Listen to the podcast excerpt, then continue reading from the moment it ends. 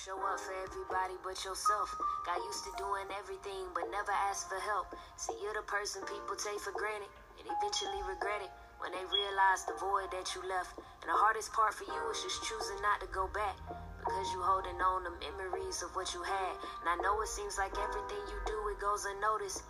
People say they grateful, you just want someone to show it. It's something about being wanted, it's something about being seen, it's something about being chosen over all those other things.